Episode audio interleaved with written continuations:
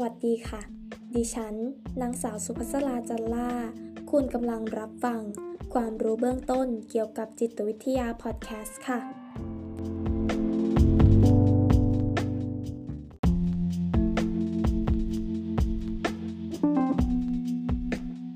ก่อนอื่นขออนุญาตเกริ่นก่อนนะคะว่าจิตวิทยาเนี่ยคืออะไร จิตวิทยา เป็นศาสตร์แขนงหนึ่งที่ศึกษาธรรมชาติของมนุษย์ ซึ่งได้มีการศึกษามาตั้งแต่ยุคที่มีรากฐานแนวคิด เน้นทางปรัชญา จนกระทั่งถึงยุคปัจจุบัน ที่ศึกษาพฤติกรรมของมนุษย์ และกระบวนการทำงานของจิต โดยใช้กระบวนการทางวิทยาศาสตร์ค่ะ จิตวิทยามีความสำคัญกับมนุษย์ทุกคน เพราะจะช่วยให้มนุษย์สามารถเข้าใจพฤติกรรม และสามารถทำนายพฤติกรรมที่พึงประสงค์ และไม่พึงประสงค์ที่จะเกิดขึ้น ทั้งต่อตนเองและผู้อื่น รวมทั้งสามารถควบคุมพฤติกรรมที่ไม่พึงประสงค์ ที่จะนำไปสู่ความไม่พึงพอใจ หรือความทุกข์ใจที่จะเกิดขึ้น นอกจากนี้ยังช่วยให้มนุษย์สามารถนำความรู้ทางจิตวิทยามาประยุกต์ใช้ในการพัฒนาตนเอง ทั้งในด้านความรู้ ความจำ อารมณ์ แรงจูงใจ การแก้ไขปัญหา และการตัดสินใจ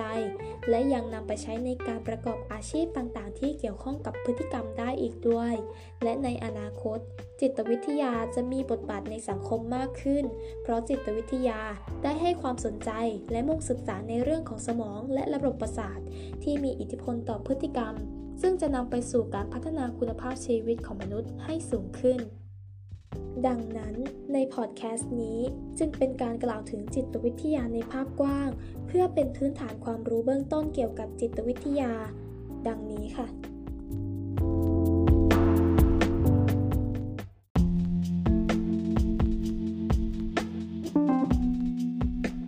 โดยใน episode แรกของเรานะคะ เราจะมาพูดถึงความเป็นมาของจิตวิทยากันก่อน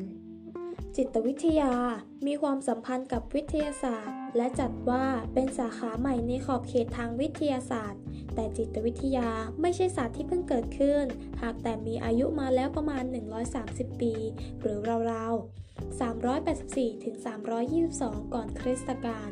โดยมีนักปรัชญาคนสำคัญ อาทิเช่น เพลโต อริสโตเติล และเรเน่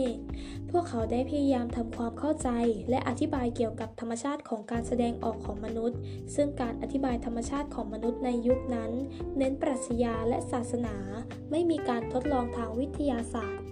คำตอบที่ได้จึงยากที่จะเชื่อถือ ไม่สามารถพิสูจน์ในเชิงประจักษ์ และนำมาอ้างอิงได้ วิธีการดังกล่าวจึงเรียกว่าอาร์มแชร์เพราะเป็นวิธีการหาคำตอบแบบนั่งอยู่กับที่ คิดและจินตนาการ โดยไม่มีการค้นคว้าทดลอง หรือพิสูจน์ในเชิงวิทยาศาสตร์ให้สามารถเห็นได้จริง อย่างไรก็ตาม นักปรัชญาส่วนใหญ่ในยุคนั้น มีความเชื่อที่ตรงกันก็คือ เรื่องที่มนุษย์มีองค์ประกอบที่สำคัญสองส่วนได้แก่ ร่างกายและวิญญาณ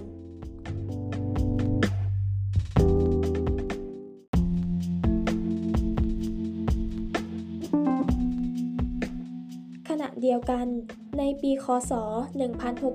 1649 เรเน่ได้เป็นผู้ออกมาระบุและยืนยันว่า ร่างกายและจิตใจเป็นสิ่งที่แตกต่างกัน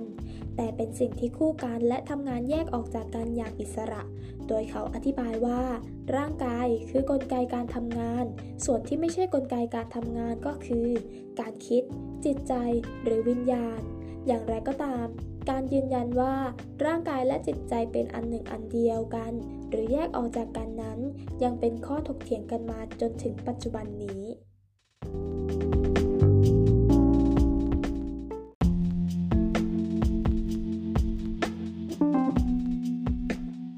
ในปี คศ 1816 Johann Friedrich Herbart ได้อธิบายพลวัตของจิตด้วยจิตสำนึกและจิตใต้สำนึก และเขาได้เขียนอธิบายไว้ในหนังสือจิตวิทยาของเขาเอง นอกจากนี้เขาได้อธิบายกลไกการทำงานของจิต ด้วยกลไกการทำงานของสมอง ถึงแม้ว่า จุดเริ่มต้นของจิตวิทยาจะเริ่มต้นด้วยแนวคิดทางปรัชญาแต่ก็มีข้อดีตรงที่ ความรู้ที่ได้จากการใช้แนวคิดทางปรัชญาช่วยเป็นพื้นฐานการอธิบายความเป็นมนุษย์ ก่อนที่จะอาศัยกระบวนการทางวิทยาศาสตร์มาอธิบายพฤติกรรม ดังนั้น ความเป็นมาทางจิตวิทยา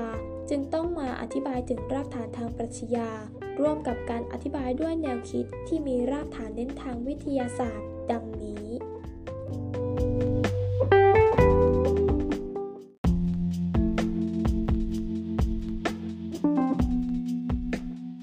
1. แนวคิดที่มีรากฐานเน้นทางปรัชญา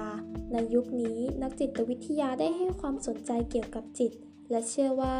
จิตเป็นส่วนสำคัญในการควบคุมพฤติกรรมของมนุษย์ เรียกว่าวิญญาณนิยม ดังเช่น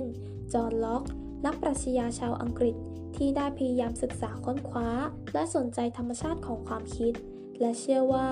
ความคิดถูกเชื่อมสัมพันธ์กับจิต โดยเขาอธิบายว่า จิตคือความรู้ตัว จิตของมนุษย์แต่แรกเริ่มบริสุทธิ์เหมือนผ้าขาว แต่สิ่งแวดล้อมเป็นผลให้จิตของมนุษย์เปลี่ยนแปลงไป เหมือนกับการแต้มสีลงบนผ้าขาวนั้นคำอธิบายดังกล่าวแสดงให้เห็นว่า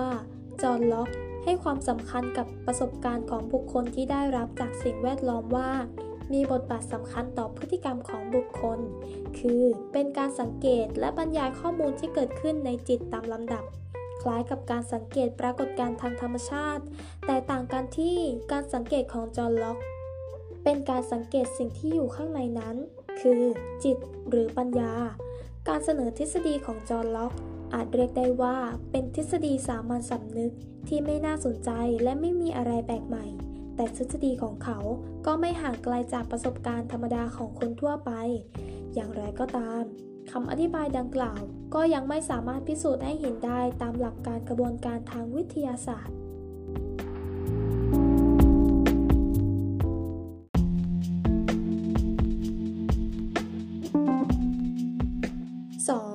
นวคิดที่มีรากฐานเน้นทางวิทยาศาสตร์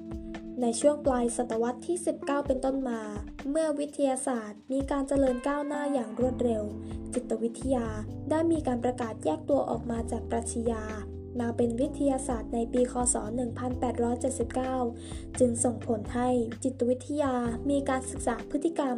โดยอาศัยกระบวนการทางวิทยาศาสตร์สำหรับมาใช้ในการอธิบายและหาคำตอบ จึงทำให้จิตวิทยาสามารถอธิบายพฤติกรรม และพิสูจน์ให้เห็นเป็นเชิงประจักษ์ได้อย่างแท้จริง โดยบุคคลที่มีบทบาทสำคัญต่อการเปลี่ยนแปลงในครั้งนี้ คือวิลแฮม นักจิตวิทยาชาวเยอรมัน ผู้ก่อตั้งกลุ่มจิตวิทยาแนวทฤษฎีโครงสร้างของจิต โดยเขาได้จัดตั้งห้องทดลองทางจิตวิทยาเมื่อปีคศ 1879 เป็นแห่งแรกที่เมืองไลป์ซิกในประเทศเยอรมนี ทำให้วงการจิตวิทยา เริ่มมีการทดลองตามวิธีการทางวิทยาศาสตร์เป็นครั้งแรกในโลก โดยเป้าหมายการก่อตั้งห้องทดลองก็เพื่อศึกษาจิตสำนึก เขาได้อธิบายว่า จิตวิทยาเป็นศาสตร์แห่งการศึกษาประสบการณ์จิตสำนึก คือการเกิดจากการสัมผัสมโนภาพและความรู้สึกแต่การศึกษาค้นคว้ายังมีข้อบกพร่อง จึงไม่ได้รับการยอมรับเท่าที่ควร ต่อมา บุคคลที่ได้รับการยอมรับในเรื่องการศึกษาพฤติกรรม โดยใช้กระบวนการทางวิทยาศาสตร์มาศึกษา นั่นคือ จอห์น บีวัตสัน นักจิตวิทยาชาวอเมริกัน ผู้ตั้งกลุ่มพฤติกรรมนิยม เนื่องจากเขาได้มุ่งศึกษาเฉพาะพฤติกรรมที่สามารถสังเกตได้ หรือพฤติกรรมภายนอกทำให้เขาได้รับการยอมรับ และเป็นบิดาแห่งพฤติกรรมศาสตร์จนถึงปัจจุบัน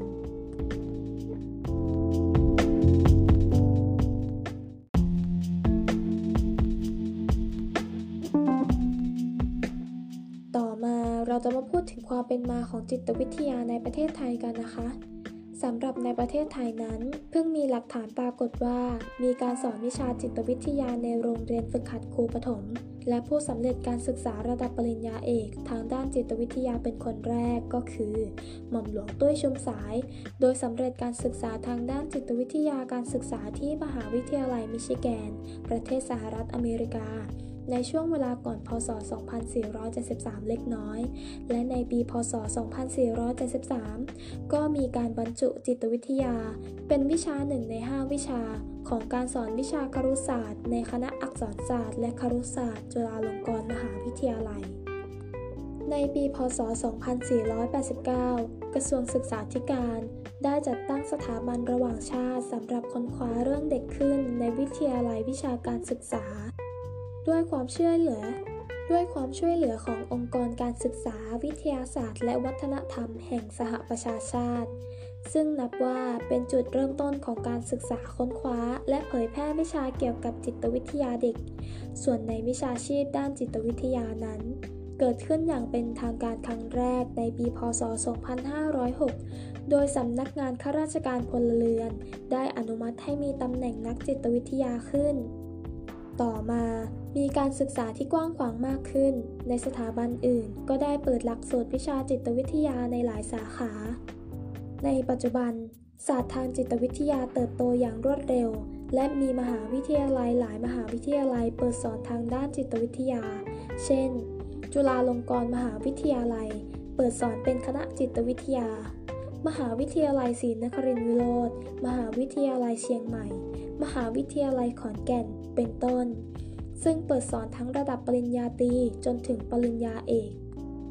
การประกอบอาชีพทางจิตวิทยาก็ขยายตัวจากภาครัฐบาล เช่น โรงเรียน โรงพยาบาล ทหารไปสู่ภาคเอกชน เช่น